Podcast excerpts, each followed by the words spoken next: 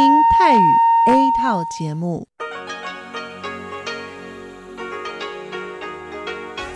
ที่นี่สถานีวิทยุเรดิโอไต้หวันอินเตอร์เนชันแนล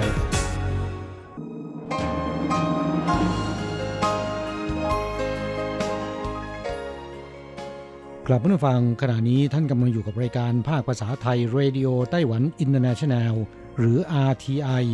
ออกกระจายเสียงจากกรุงไทเป ไต้หวันสาธารณรัฐจีน เป็นประจำทุกวันนะครับ นอกจากรับฟังทางเครื่องรับวิทยุได้แล้ว ยังสามารถรับฟังรายการผ่านระบบออนไลน์ได้ที่ thai.rti.org.tw หรือที่ RTI Fanpage นะครับ ขอเชิญติดตามรับฟังรายการของเราได้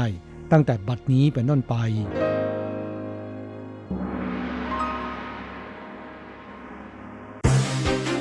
ลำดับแรก ขอเชิญติดตามรับฟัง ข่าวประจำวัน สวัสดีค่ะ คุณผู้ฟัง RTI ที่เคารพทุกท่านขอต้อนรับเข้าสู่ช่วงของข่าวประจำวัน จากสถานีวิทยุ Radio Taiwan International ในวันพฤหัสบดีที่ 2 เมษายนพุทธศักราช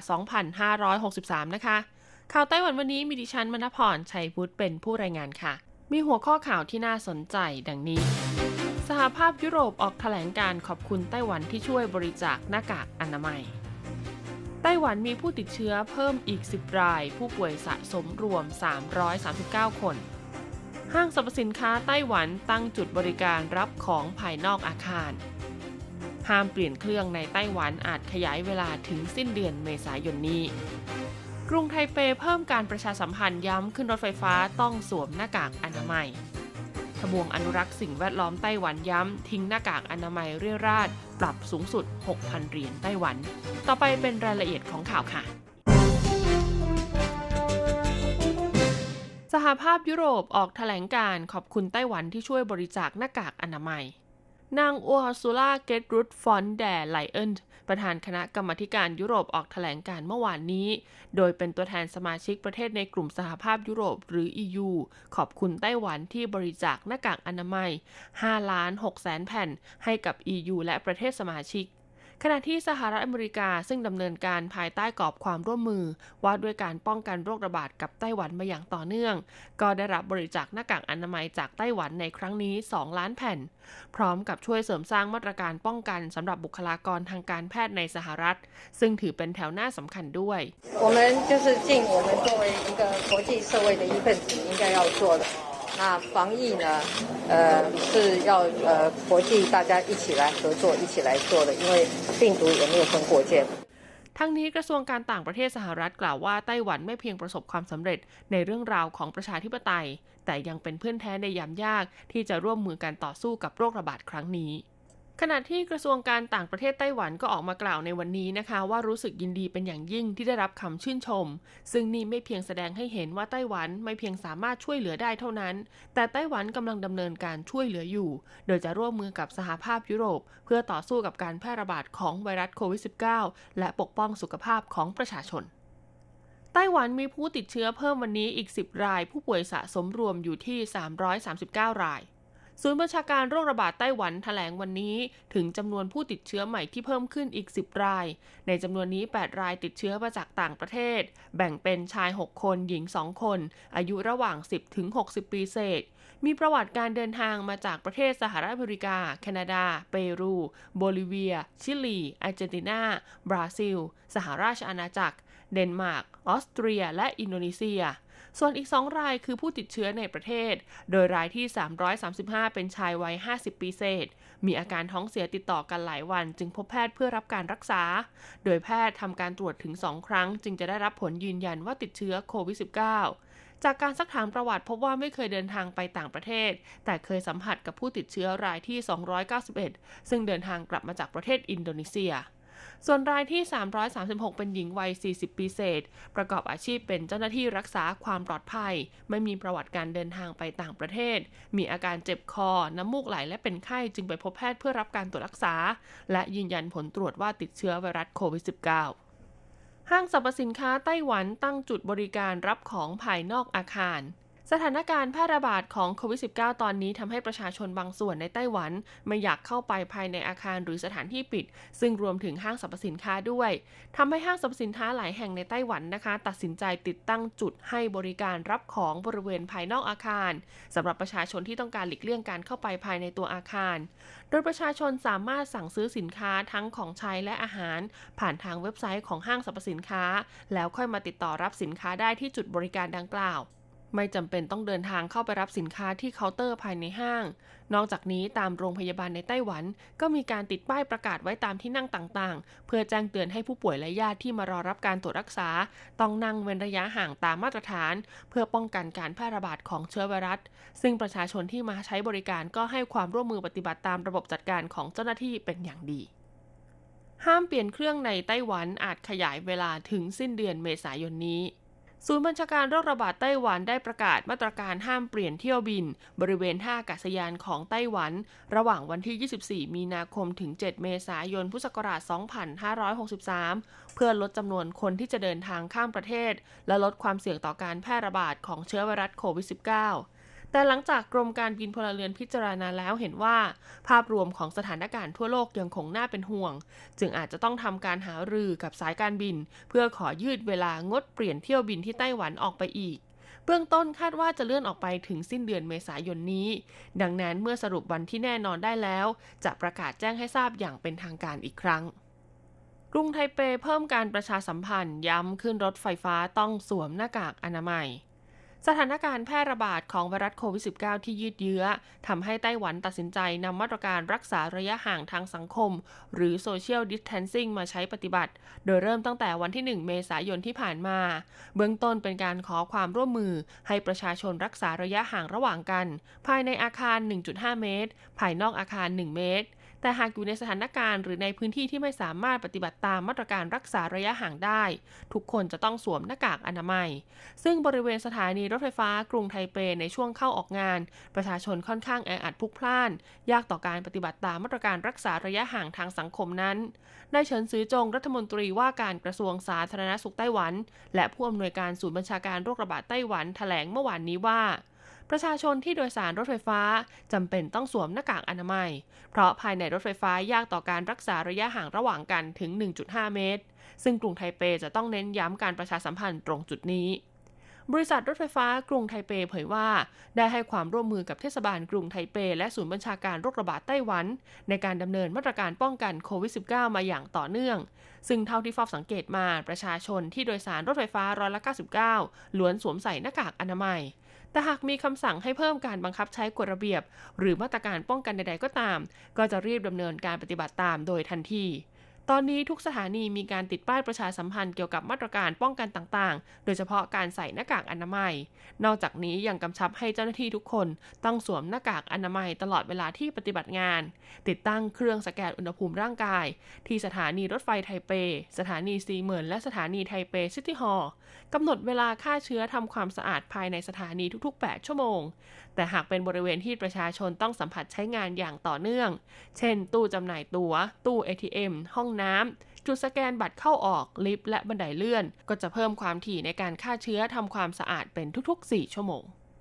ทบวงอนุรักษ์สิ่งแวดล้อมไต้หวันย้ำทิ้งหน้ากากอนามัยไม่เป็นที่เป็นทาง ปรับสูงสุด 6,000 เหรียญไต้หวัน สถานการณ์แพร่ระบาดของไวรัสโควิด -19 ทำให้ประชาชนต้องใส่หน้ากากอนามัยเพื่อป้องกันการแพร่ระบาด ขยะจากหน้ากากอนามัยจึงมีปริมาณเพิ่มขึ้น ทั้งยังพบว่ามีประชาชนบางส่วนทิ้งหน้ากากอนามัยเรี่ยราดด้วยทบวงอนุรักษ์สิ่งแวดล้อมไต้หวันจึงออกประกาศว่า ในช่วงสถานการณ์โรคระบาดหน้ากากอนามัยถือเป็นขยะติดเชื้อ และมีผลกระทบต่อสุขภาพ ตอนนี้ได้ประสานไปยังโรงพยาบาล สถานีรถไฟฟ้า รถไฟรถประจำทาง และสถานที่สาธารณะต่างๆ ให้ทำการติดตั้งจุดทิ้งหน้ากากอนามัยโดยเฉพาะ เพื่อสะดวกต่อการจัดเก็บทำความสะอาดและความปลอดภัยของเจ้าหน้าที่เบื้องต้นหน่วยงานในสังกัดของทบวงอนุรักษ์สิ่งแวดล้อมทั่วไต้หวัน ได้ติดตั้งจุดทิ้งหน้ากากอนามัยแล้ว 428 แห่ง เพื่อให้ประชาชนสามารถนำขยะจากหน้ากากอนามัยไปทิ้งได้ เพราะฉะนั้นหน้ากากอนามัยที่ใช้เสร็จแล้วจะต้องทิ้งให้เหมาะสม หากไม่มีจุดทิ้งหน้ากากอนามัยโดยเฉพาะ ต้องทิ้งลงในถังขยะทั่วไป และถ้าพบเห็นการทิ้งหน้ากากอนามัยไม่ถูกต้อง จะมีโทษปรับตั้งแต่ 1,200 ถึง 6,000 เหรียญไต้หวันจบการรายงานข่าวไต้หวันนะคะ ต่อไปขอเชิญท่านรับฟังข่าวต่างประเทศข่าวประเทศไทย รวมถึงรายการอื่น ๆ ที่น่าสนใจต่อไปจากทางสถานี สวัสดีค่ะ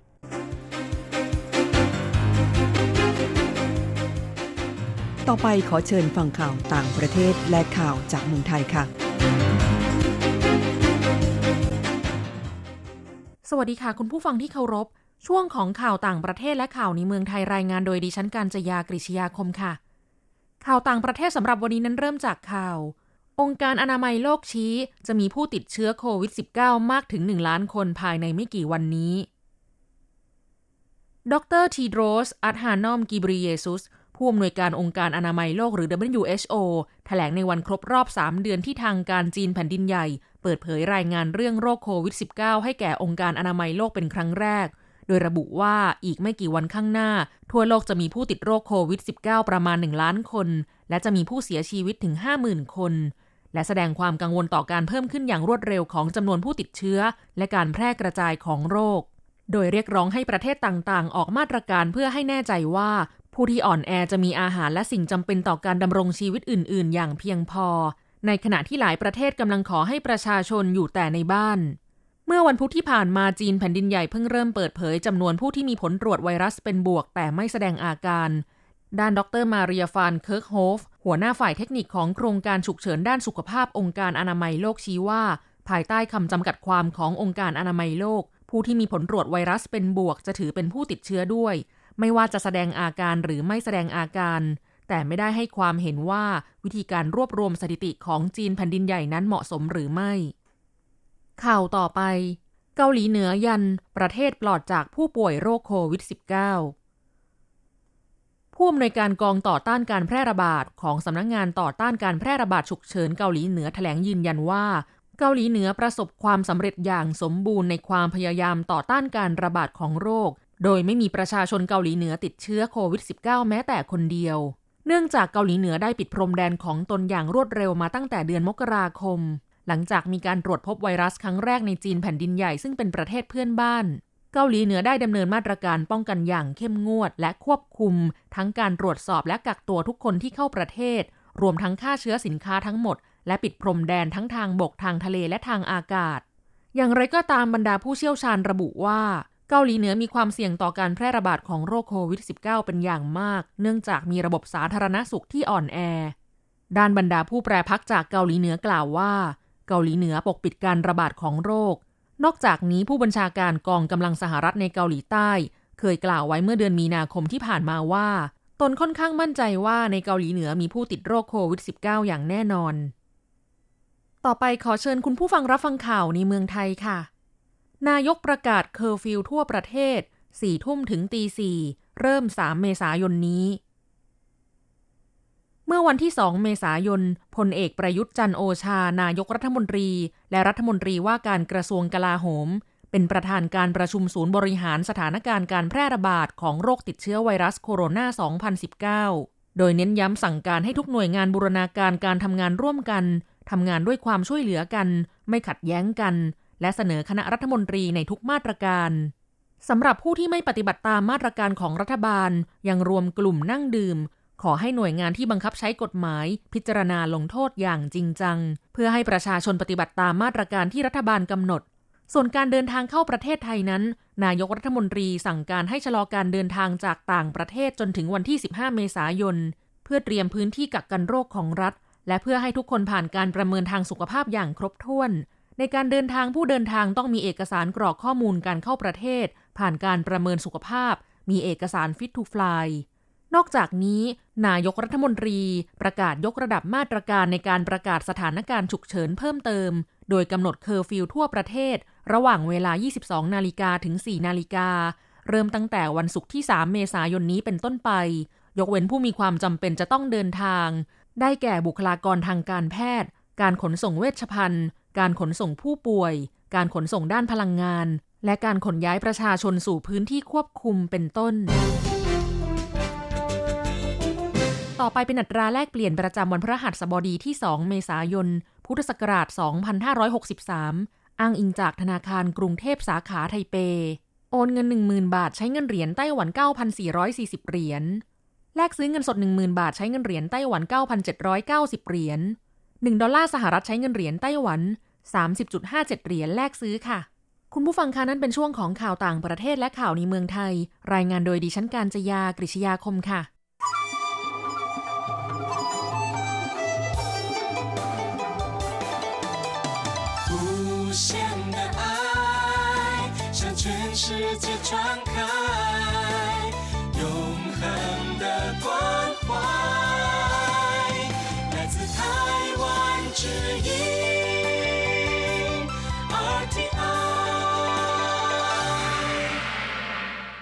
ครับคุณครับขณะนี้คุณกำลังติดตามรับฟังรายการภาคภาษาไทยจากสถานีวิทยุ RTI ซึ่งส่งกระจายเสียงจากกรุงไทเป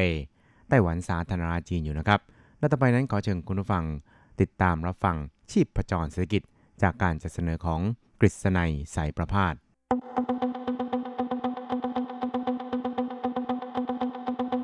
กิจก้าวไกลประชาสุขสันต์จับชีพประจรเศรษฐกิจสู่บันไดแห่งความผาสุก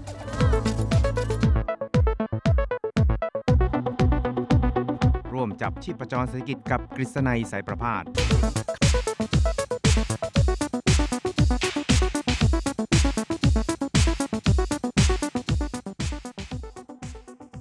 วัสดีครับคุณผู้ฟังที่รักและเคารพทุกท่านครับ ผมกฤษณัยสารพาดก็กลับมาพบกับคุณผู้ฟังอีกครั้งหนึ่งครับ ในช่วงเวลาของชีพประจรเศรษฐกิจนะครับ ซึ่งเราก็จะพบกันเป็นประจำทุกสัปดาห์ครับ ในค่ำวันพระหัส แล้วก็เช้าวันศุกร์3ครั้งด้วยกันนะครับ ก็จะนำเอาเรื่องราวความเคลื่อนไหวที่น่าสนใจทางด้านเศรษฐกิจในช่วงที่ผ่านมามาเล่าสู่ให้กับคุณผู้ฟังได้รับฟังกันครับ เรื่องแรกนะครับเราไปติดตามเกี่ยวกับค่าแรงของผู้ใช้แรงงานที่เป็นคนหนุ่มสาวกันดูบ้างนะครับ ซึ่งจากการสำรวจของกระทรวงแรงงานของไต้หวันสาธารณจีนนะครับ ก็พบว่าค่าแรงโดยเฉลี่ยของแรงงานคนหนุ่มสาวในไต้หวันนี่นะครับ ก็มีการปรับตัวสูงขึ้นประมาณถึงเกือบ 5,000 เหรียญไต้หวันนะครับ ซึ่งมีรายได้หรือว่ามีค่าจ้างโดยเฉลี่ยนี่นะครับ เดือนละ ประมาณ 31,600 กับ 3 เหรียญไต้หวันนะครับ ซึ่งการสำรวจนี้นี่นะครับ ก็เป็นการสำรวจค่าแรงของคนหนุ่มสาวที่มีวัยระหว่าง 15 ถึง 29 ปีนะครับ ก็ปรากฏว่าเป็นค่าแรงเฉลี่ยที่มีการเพิ่มขึ้นนะครับ จากการสำรวจข่าวที่แล้วนี่นะครับ ประมาณเกือบ 5,000 เหรียญไต้หวันนะครับ หรือประมาณ 4,900 กับ 5 เหรียญไต้หวันนะครับ โดย การสำรวจดังกล่าวนี่นะครับ ก็เป็นการสำรวจในช่วงระหว่างเดือนตุลาถึงพฤศจิกายนปีที่แล้วนะครับ โดยได้ทำการสำรวจผู้ใช้แรงงานนะครับ ที่มีอายุระหว่าง 15 ถึง 29 ปีนะครับ แล้วก็มีการรวบรวมนะครับ แบบสอบถามเนี่ยนะครับประมาณ 4,000 ฉบับ ก็ได้ตัวเลขเฉลี่ยดังกล่าวครับ ซึ่งตัวเลขของ เงินเดือนหรือว่าค่าจ้างเฉลี่ยของแรงงานคนหนุ่มสาวนี่นะครับ ก็เรียกว่าอยู่ในระดับที่สูงพอสมควรนะครับ ก็คือปรับเพิ่มขึ้นประมาณ 4,900 เหรียญไต้หวันนะครับ แล้วก็ปรากฏว่าจากการสำรวจนี้นะครับ ผู้ที่ได้ตอบแบบสอบถามว่ามีค่าแรงเพิ่มขึ้นนี่นะครับ ประมาณถึงร้อยละ 60.7 นะครับ ก็คือมีอยู่ประมาณ 60.7%ที่มีการ ขึ้นเงินเดือนให้นะครับ แล้วก็มีอยู่ประมาณร้อยละ 63 นะครับ ที่ได้รับการเพิ่มเงินเดือน เพราะว่ามีผลงานดีเยี่ยมนะครับ ซึ่งโดยเฉลี่ยแล้วเนี่ยได้รับการปรับเงินเดือนเนี่ยประมาณ 22%สูงที่สุดนะครับ นอกจากนี้นะครับการสำรวจนี้ก็ยังพบนะครับว่า ผู้ใช้แรงงานที่เป็นคนหนุ่มสาวนี่นะครับ ก็จะมีอัตราส่วนที่เพิ่มสูงขึ้นในการทำงานในที่เดิมประมาณร้อยละ 18.7 ครับ ครับสำหรับผู้ใช้แรงงานที่เพิ่งเข้าทำงานเป็นครั้งแรกเนี่ยก็มีอายุเฉลี่ยเพียง 21.3 ปีเท่านั้นเองครับ แล้วก็ใช้เวลาในการหางานเนี่ยประมาณ 1.8 เดือนนะครับ ซึ่งในส่วนนี้นะครับมีถึงร้อยละ 66.9 ครับ ที่ใช้เวลาในการหางานเพียงแค่ 1 เดือนเท่านั้น ซึ่งสูงที่สุดนะครับ ส่วนสูงที่สุดเป็นอันดับที่2เนี่ยนะครับก็ใช้เวลาในการหางานเนี่ย 1ถึง3เดือนนะครับคิดเป็นร้อยละ 19.9 นะครับครับนอกจากนี้นะครับการสำรวจนี้เนี่ยก็ยังมุ่งสำรวจว่าผู้ใช้แรงงานในวัยทำงานนะครับหรือว่าวัยที่เพิ่งเข้าสู่ตลาดแรงงานเนี่ยจะทำงานในตำแหน่งเดียวกัน หรือว่าตำแหน่งที่เดียวกันนี่นะครับ นานแค่ไหนนะครับ โดยเฉลี่ยแล้วเนี่ยนะครับก็จะทำงานเดียวนี่นะครับประมาณ 2.3 ปีครับครับนอกจากนี้นี่นะครับ ก็ยังพบนะครับบอกว่า โดยเฉลี่ยแล้วนี่นะครับ คนหนุ่มสาวเนี่ยก็มักที่จะทำงานโดยเฉลี่ยในช่วงวัยดังกล่าวนี่นะครับ ประมาณ 2.2 งานนะครับหมายความว่าก็จะมีการเปลี่ยนงานในช่วงนี้นะครับสำหรับระยะเวลาในการทำงานแต่ละอย่างของผู้ใช้แรงงานที่อยู่ในวัยดังกล่าวนี่นะครับ ส่วนใหญ่แล้วเนี่ยก็โดยเฉลี่ยแล้วจะทำงานนานมากขึ้นประมาณครึ่งปีโดยเฉลี่ยครับ ร้อยละ31.2ของผู้ถูกสำรวจในคราวนี้นะครับ ก็บอกว่ากำลังคิดที่จะเปลี่ยนงานเหมือนกันนะครับ สาเหตุสำคัญนั้น ก็เนื่องจากว่างานเดิมที่ทำอยู่เนี่ยนะครับ รายได้ค่อนข้างจะต่ำเกินไปนะครับ แล้วก็ลักษณะงานเนี่ยรู้สึกว่าไม่ค่อยจะมีอนาคตเท่าไหร่คิดเป็นประมาณร้อยละ40 ครับ แล้วก็ ในส่วนที่รู้สึกว่างานนั้นเนี่ยเหนื่อยเกินไปนะครับหรือว่ามีแรงกดดันค่อนข้างสูงเนี่ยนะครับคิดเป็นร้อยละ8.4 แล้วก็ร้อยละ 68.8 ของผู้ใช้แรงงานที่เป็นวัยคนหนุ่มสาวนี่นะครับ มักจะทำงานเดิมของตนต่อไปนะครับ เพื่อความมั่นคงในชีวิตการทำงานของตัวเองครับ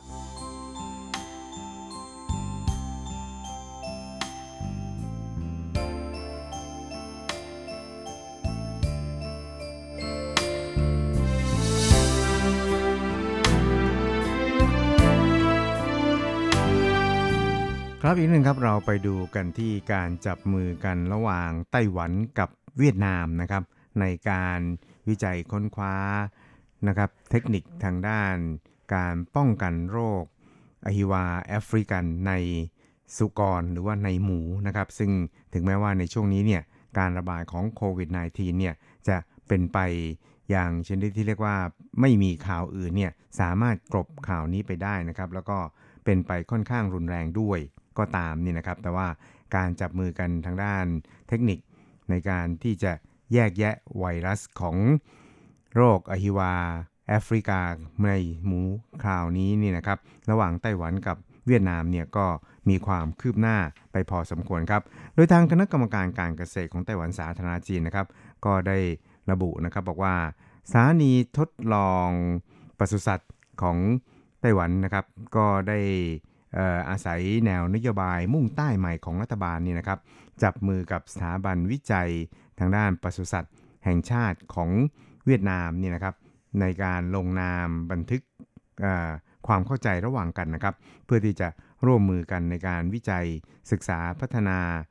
วัคซีนเกี่ยวกับโรคอหิวา แอฟริกาในหมูนะครับ ซึ่งตอนนี้เนี่ยก็เริ่มก้าวเข้าสู่การ แยกไวรัสอหิวาแอฟริกาในหมูแล้วนี่นะครับ ซึ่งก็จะเป็นการยกระดับนะครับ แล้วก็เสริม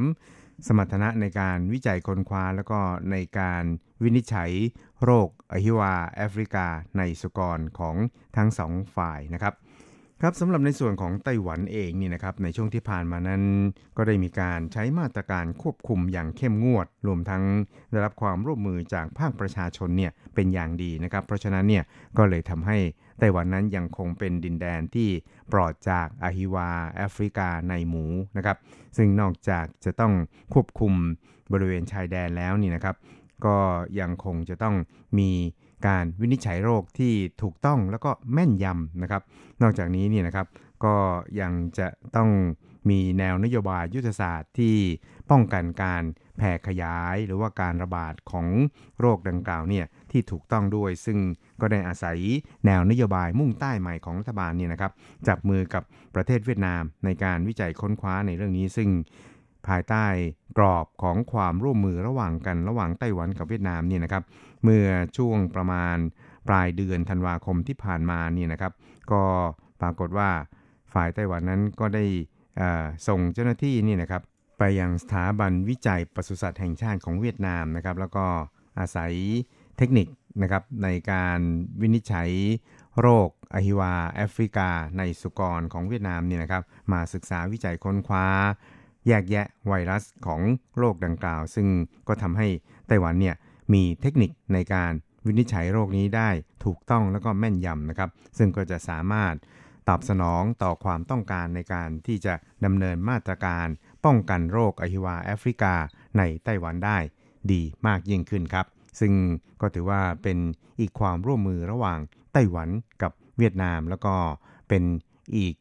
ความสำเร็จหนึ่งของแนวนโยบายมุ่งใต้ใหม่ของรัฐบาลท่านประธานาธิบดีไช่อิงหวนนะครับ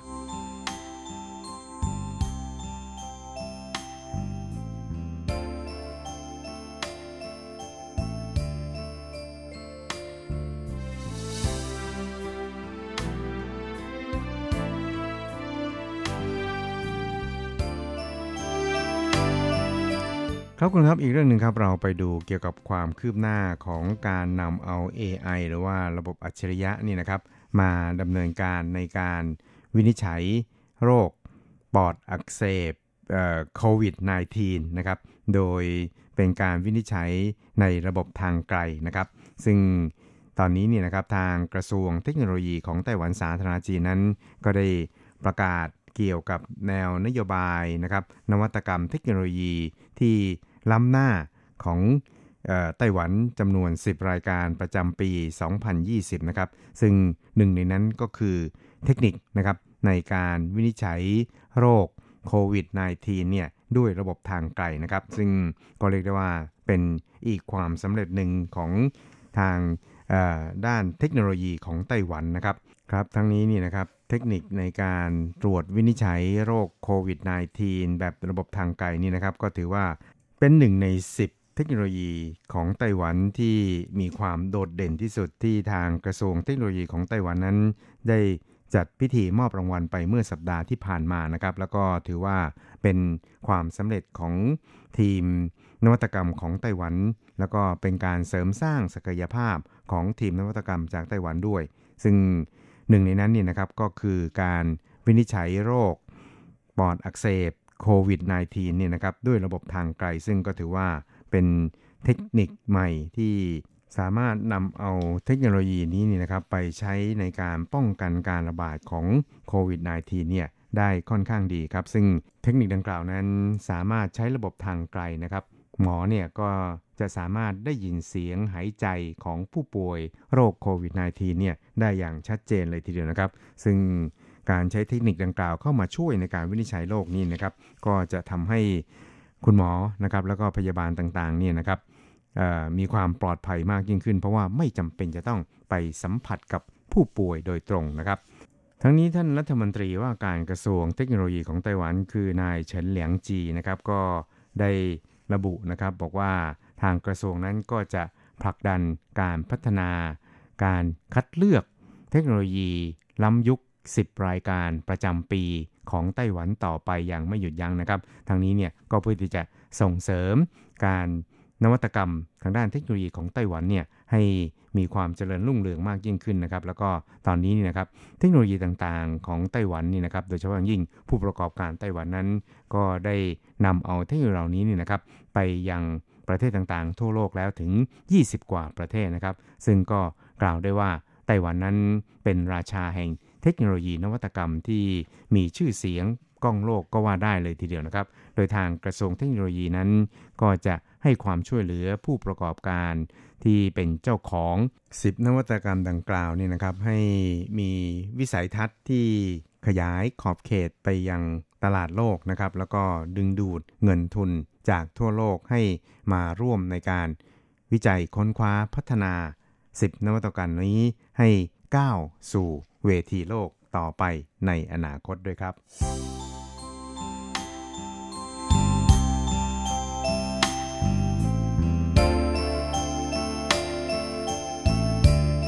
ครับคุณครับเวลาของชีพจรสกิจในวันนี้ก็หมดลงแต่เพียงเท่านี้นะครับ เราจะกลับมาพบกันใหม่ในสัปดาห์หน้า สวัสดีครับ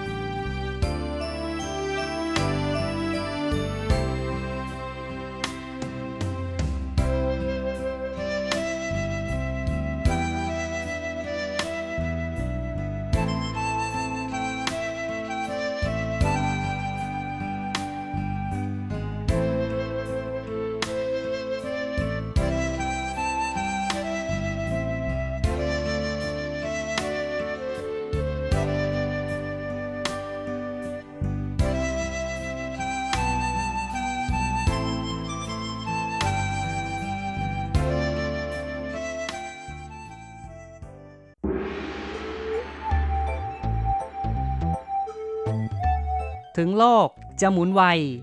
RTI ก็หมุนทัน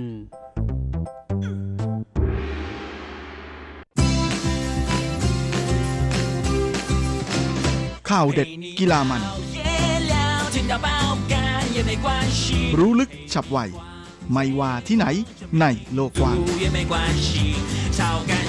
กับทีระยางและเจาะลึกกีฬาโลก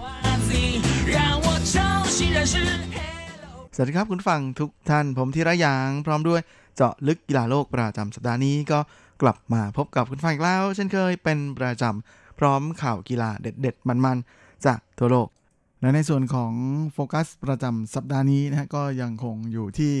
ข่าวคราวการยกเลิกทัวร์นาเมนต์ต่างๆ อีกเหมือนเคยนะฮะโดย หลังจากที่เมื่อสัปดาห์ที่แล้วคณะกรรมการโอลิมปิกสากลหรือ IOC และคณะกรรมการพาราลิมปิกสากลหรือ IPC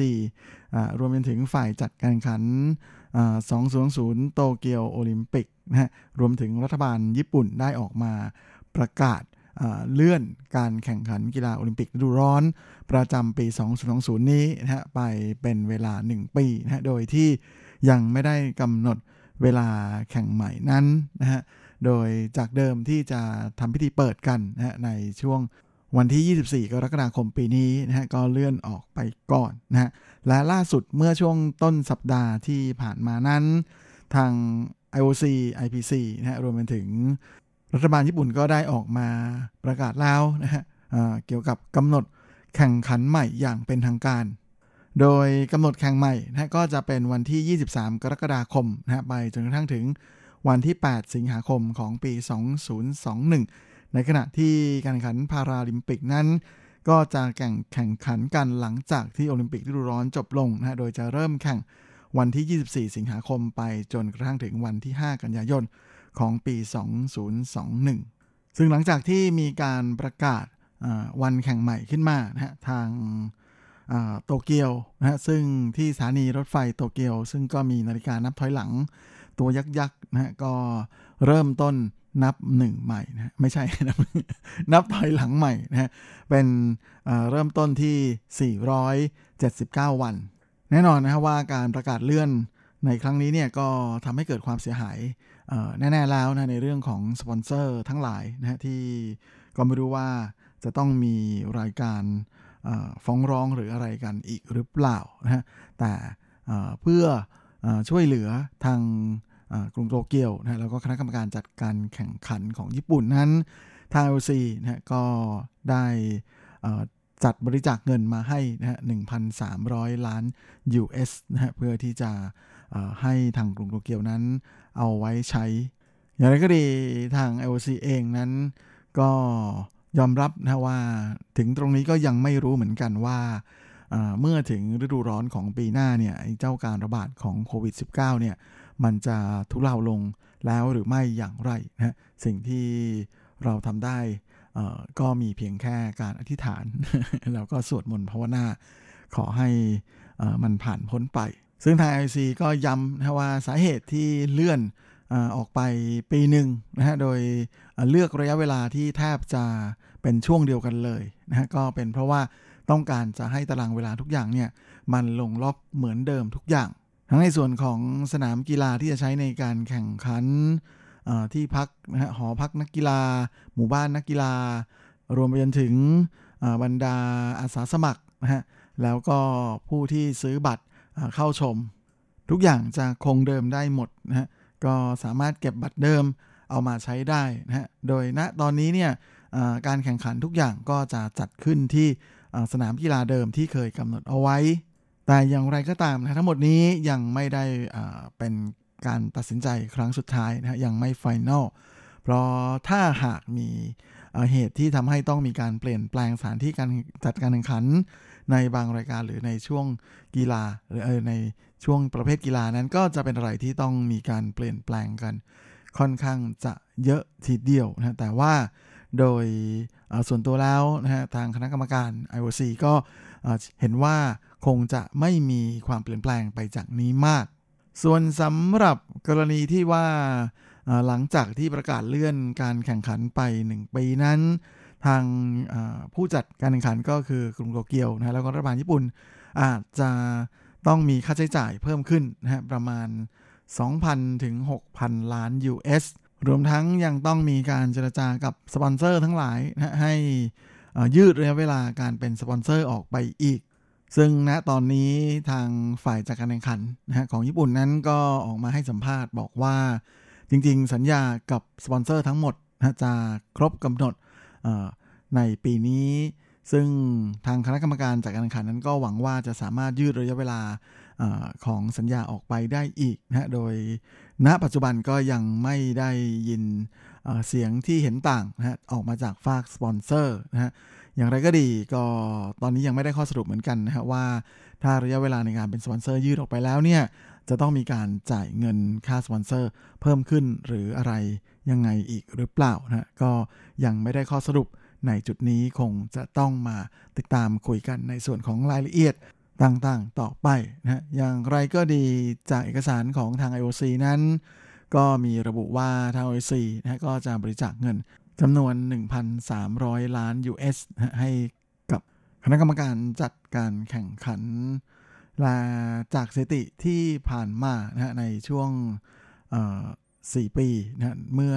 สิปีที่แล้วที่ IOC จัดโอลิมปิกครั้งที่แล้วนั้นก็มีรายได้เข้ามา 5,700 ล้าน US โดยร้อยละ 73 นั้นก็เป็นรายได้จากค่าลิขสิทธิ์ในการถ่ายทอดสด และถ่ายทอดสัญญาณในการแข่งขันนะฮะโดยร้อยละ 18 ก็มาจากค่าสปอนเซอร์ โดยในจำนวนนี้รายได้จากสถานีโทรทัศน์ NBC ของสหรัฐนะก็แทบจะเรียกได้ว่าสูงถึงเกินครึ่งหนึ่งของ ค่าลิขสิทธิ์ในการถ่ายทอดสัญญาณนะที่ IOC ได้รับ นอกจากนี้ IOC เองก็ยังมีเงินกองทุนนะฉุกเฉินอยู่อีก 2,000 ล้าน US นะเอาไว้ใช้สำหรับภาวะฉุกเฉินนะก็เชื่อว่าคงจะไม่มีปัญหาอะไรสำหรับการเลื่อนการขันออกไปในครั้งนี้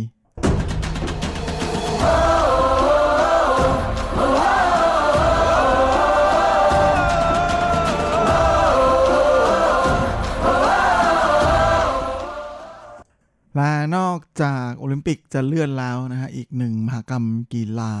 ที่มาถือว่าเป็นทัวร์นาเมนต์สำคัญประจำปีนะฮะอย่างศึกเทนนิสแกรนด์สแลมในลำดับ 3 ของปีก็คือวิมเบิลดันที่จะ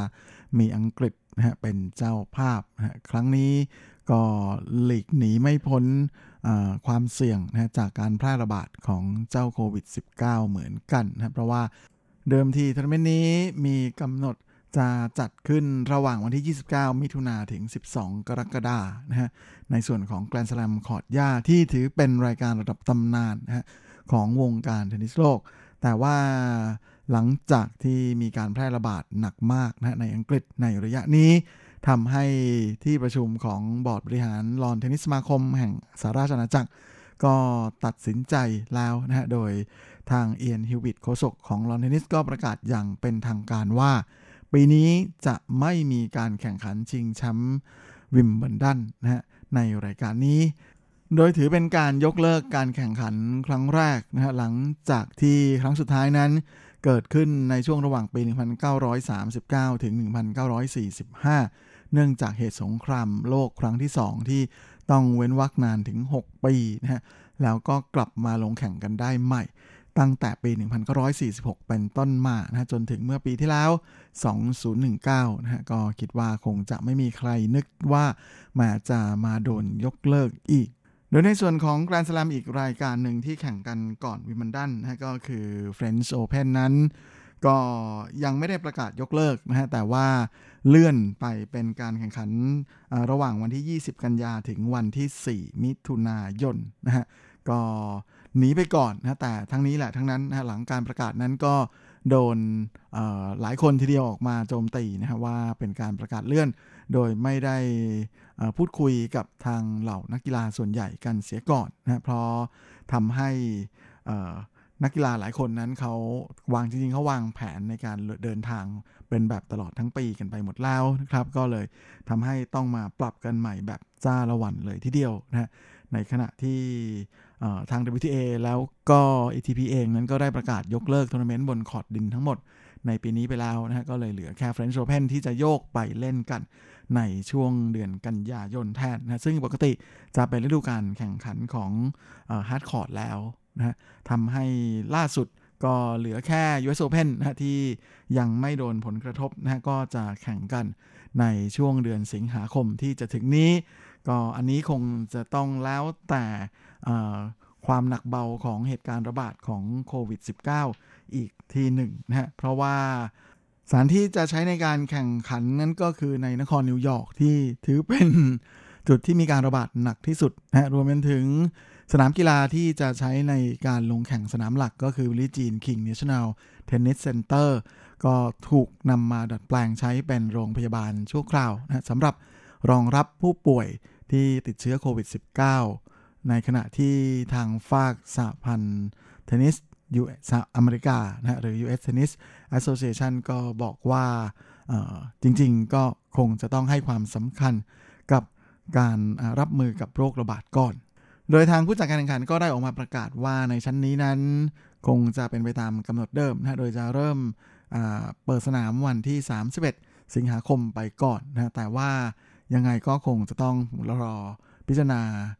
สถานการณ์การแพร่ระบาดของโควิด -19 อีกทีหนึ่งและแน่นอนนะฮะหลังจากที่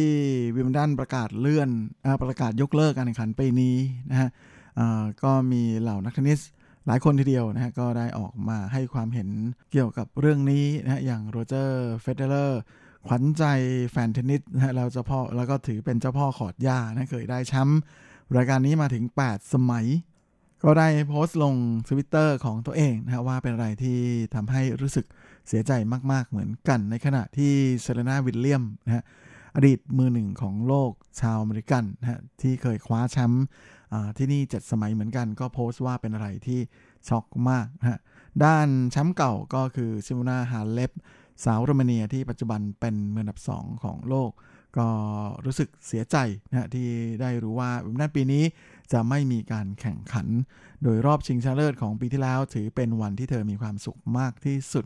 แต่เราต้องก้าวข้ามผ่านบางสิ่งที่ใหญ่กว่าเทนนิสไปให้ได้ และวิมเบิลดันจะกลับมาแน่นอนนะรวมทั้งตัวเธอเองก็กำลังมองถึงการจะกลับมา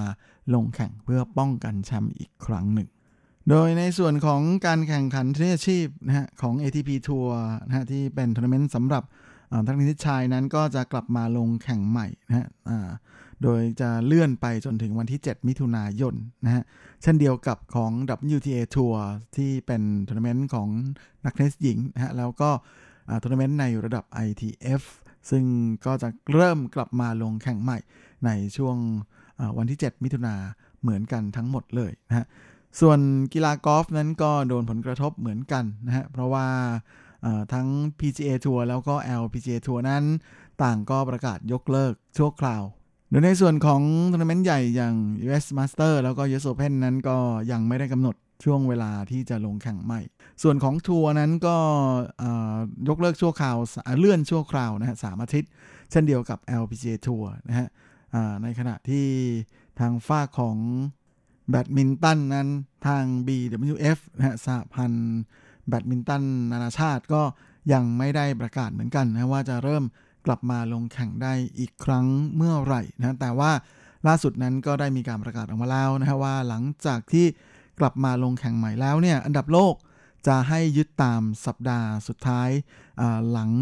จบรายการที่อออิงแลนด์นะฮะว่าให้ยึดคะแนนสะสมตามนั้นนะฮะเป็นจุดเริ่มต้นนับใหม่ เพราะฉะนั้นไต้ซืออิงนะฮะเธอจะกลับมา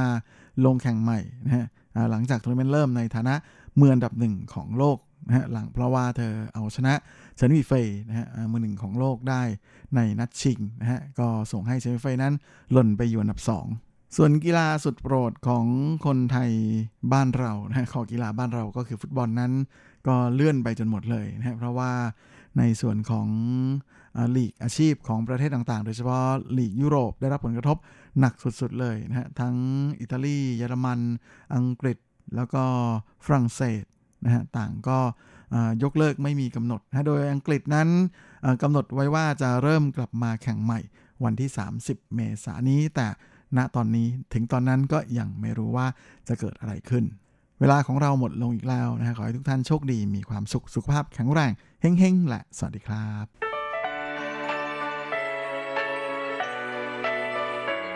ช่วงเวลาแห่งความอร่อยกับรายการเลาะรั้วครัวไต้หวันมาแล้วครับ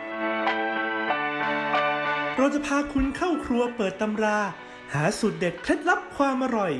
แวะชิม แชะ แชร์อาหารหลากรสหลายสไตล์ในไต้หวัน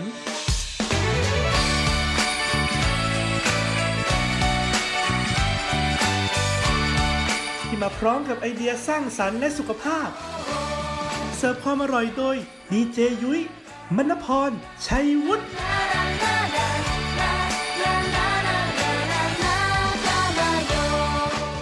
สวัสดีค่ะ คุณผู้ฟัง RTI ที่เคารพทุกท่านขอต้อนรับเข้าสู่รายการเลาะรั้วครัวไต้หวันค่ะ รายการที่จะนำเสนอเรื่องราวของความอร่อยที่เกิดขึ้นในไต้หวันนะคะดำเนินรายการโดยดิฉันดีเจยุ้ยมณพรชัยวุฒิค่ะสำหรับเรื่องราวของเราในสัปดาห์นี้ค่ะ ก็ต้องบอกเลยว่าต่อเนื่องมาจากสัปดาห์ที่แล้วนะคะ หากใครจำได้ค่ะ สัปดาห์ที่แล้วเนี่ยยุ้ยได้พูดถึงหัวข้อ 20 อันดับค่ะ เว็บไซต์ออนไลน์สำหรับซื้ออาหารในไต้หวันคุณผู้ฟัง ซึ่ง่องการซื้ออาหารในที่นี้นะคะ ไม่ใช่แค่อาหารแบบว่าพร้อมรับประทานอย่างเดียวนะ ยังเหมารวมไปถึงอาหารสด ที่คุณสามารถสั่งแล้วก็มาปรุงเองที่บ้านได้อีกด้วยแหละค่ะ ดังนั้นสถานการณ์แบบนี้นะคะ หากใครนะคะ มีความเสี่ยงอย่างเช่นที่บ้านเนี่ยมีลูกเล็ก มีคนแก่มีผู้สูงอายุที่เสี่ยงต่อการติดเชื้อโควิด -19 ได้ง่าย และกลัวว่าถ้าตัวเองออกไปเนี่ยจะไปนำเอาเชื้อโรคเชื้อไวรัสต่างๆ กลับเข้าบ้าน ก็แนะนำว่าให้ใช้ช่องทางการสั่งแบบออนไลน์เนี่ยแหละค่ะคุณผู้ฟัง อาจจะมีการบวกค่าส่งค่าบริการต่างๆ เพิ่มนิดหน่อยแต่ก็คุ้มนะคะ มากกว่าการที่เราจะต้องเอาตัวเองไปเสี่ยงอยู่ภายนอกภายใต้สถานการณ์แบบนี้ สัปดาห์ที่แล้วค่ะยุ้ยพูดถึงอันดับที่ 20 ไปจนถึงอันดับ 9 แล้วนะคะ เรามาทวนความจำกันหน่อยดีกว่าค่ะ อันดับที่ 20 ก็คือ Green and Safe อันดับที่ 19 I Her Go อันดับที่ 18 ค่ะซ่งกัวโกอูอันดับที่ 17 Food Panda นะคะ อันดับที่ 16 ค่ะ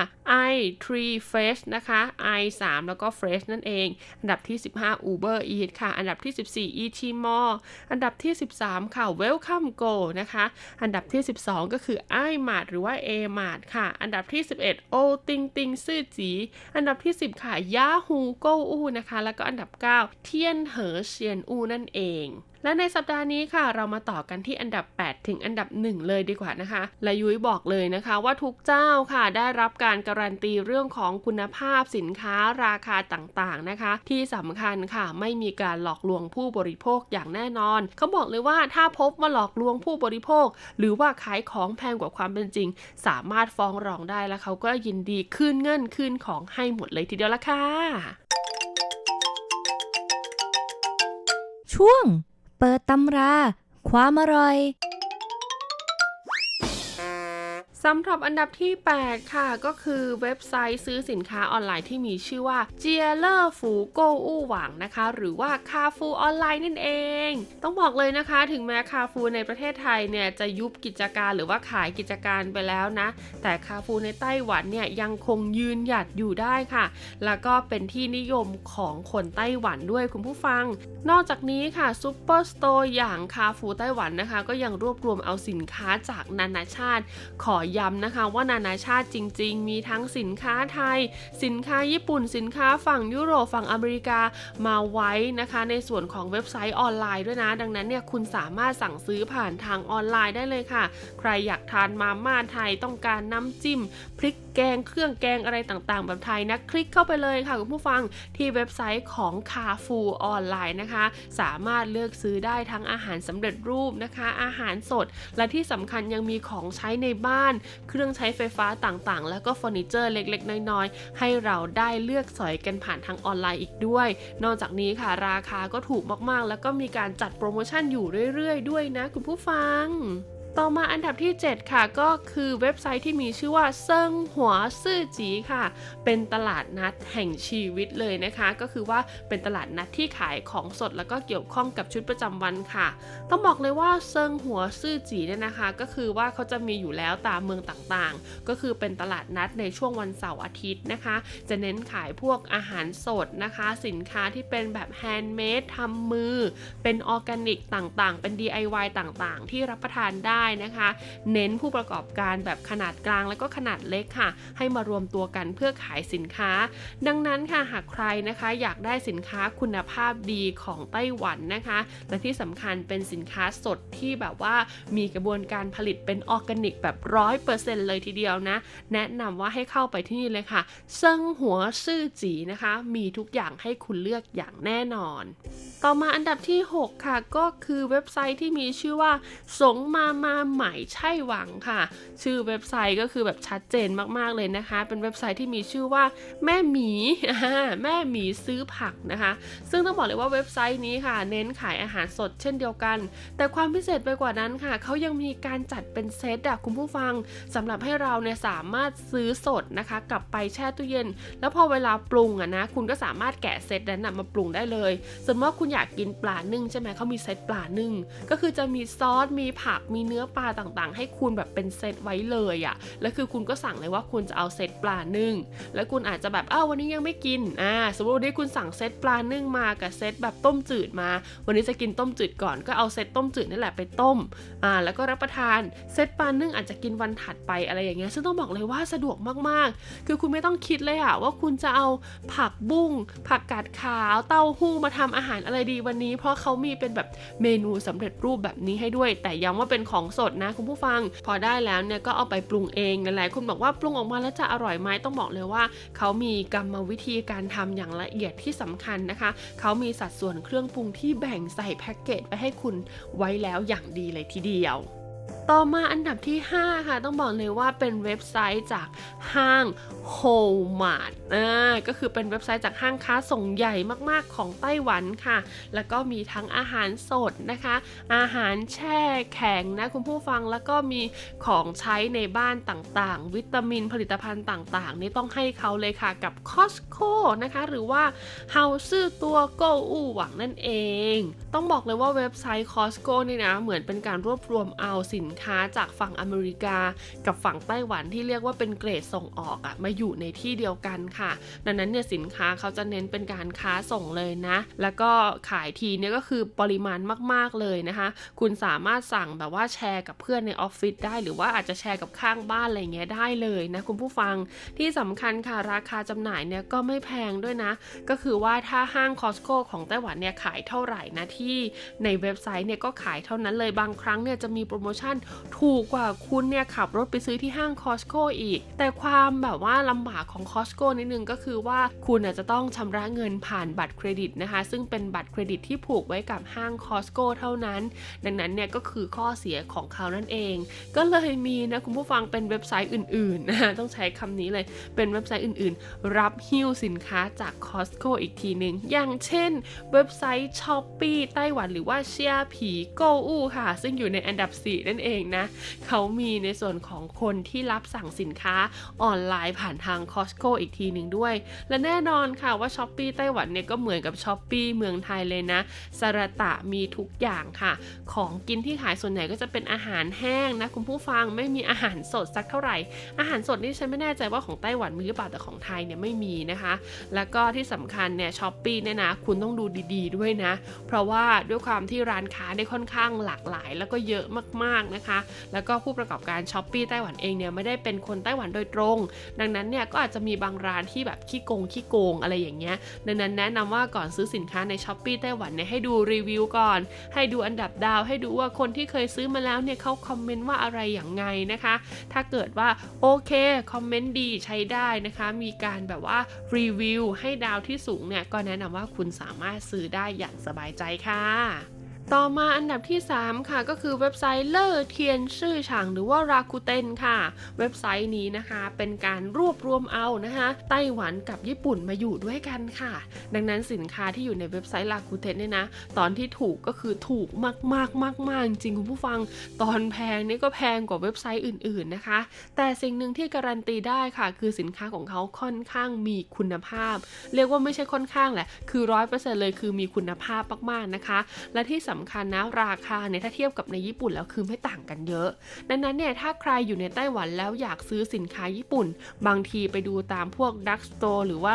Watsons หรือว่า Cosmed อะไรเงี้ยหาไม่เจอ แนะนำว่าลองคลิกเข้ามาในเว็บไซต์ของ Rakuten นะคะ หรือว่า樂天市場 ได้เลยนะ แต่ Rakuten เนี่ยก็มีข้อกำหนดอีกเช่นเดียวกันค่ะ ก็คือว่าคุณเนี่ยไม่สามารถใช้บัตรเครดิตนอกเหนือจากในไต้หวันเนี่ยรูดได้นะคะ ดังนั้นเนี่ยคุณอาจจะต้องมีบัตรเครดิตหรือว่าบัตรเดบิตของไต้หวันไม่อย่างนั้นนะคะ ก็ซื้อแล้วให้เขาไปส่งตามแบบว่าเซเว่นใกล้ๆบ้านของคุณอ่าแล้วคุณก็ไปรับของที่เซเว่นใกล้ๆบ้าน ก็สะดวกมากๆเลยนะถามว่ามีอาหารไหมต้องบอกว่า Rakuten เนี่ยมีทั้งอาหารพร้อมรับประทาน มีคูปองร้านอาหารต่างๆ gift voucher ต่างๆ ในราคาที่ต้องบอกเลยว่าเซฟมากๆ แล้วก็ที่สำคัญยังมีในส่วนของอาหารแห้งนะคะ แล้วก็อาหารที่เป็นแบบของที่ระลึกจากแบบเมืองอื่น ๆ ทั้งของไต้หวันของญี่ปุ่นนะคะมารวมกันอยู่ที่นี่เลยทีเดียว ต่อมาอันดับที่ 2 ค่ะก็คือเว็บไซต์ Momo Go อู้หวังนั่นเองค่ะ ต้องบอกเลยว่า Momo เนี่ยก็ขายทุกอย่างจริง ๆนะคะ ตั้งแต่ของแบบว่าสินค้าของใช้ในชีวิตประจำวันนะคะ ทั่วไปจนถึงแบบ High End แบรนด์แบบแพงๆเลยนะ แล้วก็มีการสะสมแต้มมีการจัดโปรโมชั่นอยู่ตลอดเวลาเลยทีเดียวค่ะ นอกจากนี้ยังมีการจำหน่ายอาหารสดอาหารแห้งด้วยนะ ซึ่งต้องบอกเลยว่าเขามีบริการที่เรียกว่าจัดส่งภายใน 8 ชั่วโมง คุณผู้ฟังโอ้โหซึ่งอันนี้ต้องบอกเลยว่าดีเลิศประเสริฐสีมากๆนะคะโดยเฉพาะถ้าคุณสั่งเป็นพวกอาหารสดอาหารแช่แข็งเหล่านี้เนี่ยเขาส่ง 8 ชั่วโมงจริงๆนะคือคุณสั่งปุ๊บเนี่ยอีกวันหนึ่งแบบสมมติคุณสั่งกลางคืนของวันนี้ประมาณไม่เกินบ่าย2ของวันถัดไปเนี่ยคุณก็จะได้รับสินค้าแล้วนะคะ แต่ถ้าเป็นพวกสินค้าแบบภายใน 8 ชั่วโมงอะไรอย่างเงี้ยส่วนใหญ่ก็จะต้องชำระเงินผ่านทางบัตรเครดิต หรือว่าบัตรเดบิต ซึ่ง momo ค่ะคล้ายกับ Yahoo เลยนะ ด้วยความที่เขาทำแพลตฟอร์มค่อนข้างใหญ่ ก็เลยสามารถรองรับบัตรเครดิต ที่ต้องบอกเลยว่าเปิดในต่างประเทศได้ด้วยและอันดับหนึ่งค่ะก็คือเว็บไซต์ PC Home นั่นเอง ฟังชื่อก็รู้แล้วล่ะค่ะว่าเขาเกิดมาเพื่อบ้านนะคะ PC Home เนี่ยนะคะก็มีสินค้ามากมายเช่นเดียวกันค่ะ จริงๆ แล้วเว็บไซต์ของ PC Home เนี่ยขึ้นชื่อเรื่องของสินค้าอิเล็กทรอนิกส์ที่ค่อนข้างราคาถูกเลยทีเดียวนะคะ แล้วก็แบบว่ามีหลากหลายแบรนด์หลากหลายยี่ห้อให้เราสามารถได้เปรียบเทียบกันนะคะ แต่เขาก็มีการขยายฐานค่ะด้วยการขายจำพวกอาหารแห้ง อาหารสำเร็จรูปต่างๆนะคะ แล้วก็เริ่มมีในส่วนของการจำหน่ายอาหารสดด้วย ซึ่ง PC Home เนี่ยก็เช่นเดียวกันนะคะ มีระบบที่เรียกว่าจัดส่งภายใน 24 ชั่วโมง 12 ชั่วโมง อย่างเงี้ยนะ ดังนั้นเนี่ยคุณก็สามารถคลิกเข้าไปดูได้ ซึ่งตัวยุ้ยเองนะคะก็เคยใช้หลายเจ้าเลยนะคะ ในไต้หวันต้องบอกเลยว่าสิ่งหนึ่งที่การันตีได้เลยสำหรับการซื้อของออนไลน์ในไต้หวันก็คือเรื่องของการจัดส่งกับคุณภาพสินค้าค่ะ ก็ส่วนใหญ่นะ 80%ที่เคยซื้อมาเนี่ยไม่ผิดหวังกับคุณภาพสินค้า แล้วก็จัดส่งตรงตามเวลาไทม์ไลน์ที่เขาแจ้งเรามาทันทีเลยนะคุณผู้ฟัง แต่ต้องบอกก่อนนะคะว่าถ้าเป็นแบรนด์ใหญ่ๆ อย่าง Costco Momo หรือว่า愛買 家樂福 นะคะ หรือว่า PC Home Yahoo เหล่านี้เขาจะมีแพ็กเกจที่ค่อนข้างดีนะคะ มีการบรรจุมาอย่างปลอดภัย แต่ถ้าเป็นแบบเว็บไซต์อื่นเนี่ย อันนี้ก็ไม่การันตีนะ โดยเฉพาะ Shopee ต้องบอกเลยว่า Shopee ไต้หวันเนี่ยค่อนข้างมีความแบบละเกะละกะพอสมควร เพราะว่าเหมือนเป็นเว็บไซต์ใหม่ แล้วก็สินค้าที่ขายเนี่ยมีความถูกมากจริง ๆ ก็เลยทำให้ถ้าคุณเจอผู้ประกอบการที่ไม่ดีนะคะ การแพ็กการส่งของของเขาเนี่ยรูู้้สึกว่าจะมีปัญหาเยอะพอสมควรเลยทีเดียว ยังไงนะคะ หากใครเนี่ยอยากจะทดลองนะคะช้อปปิ้งออนไลน์ยุ้ยแนะนำว่าให้ซื้อจากของที่คิดว่ามีความจำเป็นก่อนแล้วก็ราคาสมเหตุสมผล ลองซื้อมาก่อนนะ เอามาดูก่อนว่าคุณนะได้รับของตรงกับที่คุณอยากได้หรือเปล่า แล้วก็ของเนี่ยเหมือนกับในรูปอย่างที่เขาโฆษณาไว้หรือเปล่านะคะ เพราะว่าถ้าคุณแบบตัดสินใจซื้อแบบของใหญ่ ๆ ไปเลย แบบราคาแพงๆหรือว่าซื้อในปริมาณมากไปเลย เกิดคุณภาพที่ได้รับมาเนี่ยไม่ตรงกับที่คุณอยากได้ หรือว่าไม่ตรงกับรูปที่เขาโฆษณาไว้เนี่ยการจะส่งคืนหรือว่าการจะเรียกร้องเอาเงินคืนต่างๆเนี่ยก็เป็นไปด้วยความยากลำบากเช่นเดียวกันนะคะยังไงก็ฝากด้วยแล้วกันเนาะไม่ว่าคุณจะช้อปปิ้งออนไลน์ในไทยหรือในไต้หวันโดยเฉพาะการซื้อของกินนะคะ ซื้อเพื่อนำมากินในสถานการณ์แบบนี้เนี่ยคุณต้องเช็คให้ดีๆเลยนะ อย่าเห็นแต่ว่าเป็นโปรโมชั่นของถูกซื้อมาแล้วเนี่ยเป็นของหมดอายุหรือว่าใกล้หมดอายุหรือเปล่านะคะ รับประทานไปแล้วเนี่ยแทนที่คุณเนี่ยจะได้แบบกำไรนะจากการซื้อกลายเป็นว่าได้โทษจากการซื้อซะงั้นต้องท้องเสียเข้าโรงพยาบาลอีกอะไรอีกนะคะ บอกเลยว่าได้ไม่คุ้มเสียจริง ๆ นะคะ คุณผู้ฟังงานนี้เอาละค่ะสำหรับวันนี้หมดเวลาของรายการเลาะรั้วครัวไต้หวันแล้วนะคะ พบกันใหม่สัปดาห์หน้ากับเรื่องราวความอร่อยที่นี่ วันนี้ลาไปก่อนสวัสดีค่ะ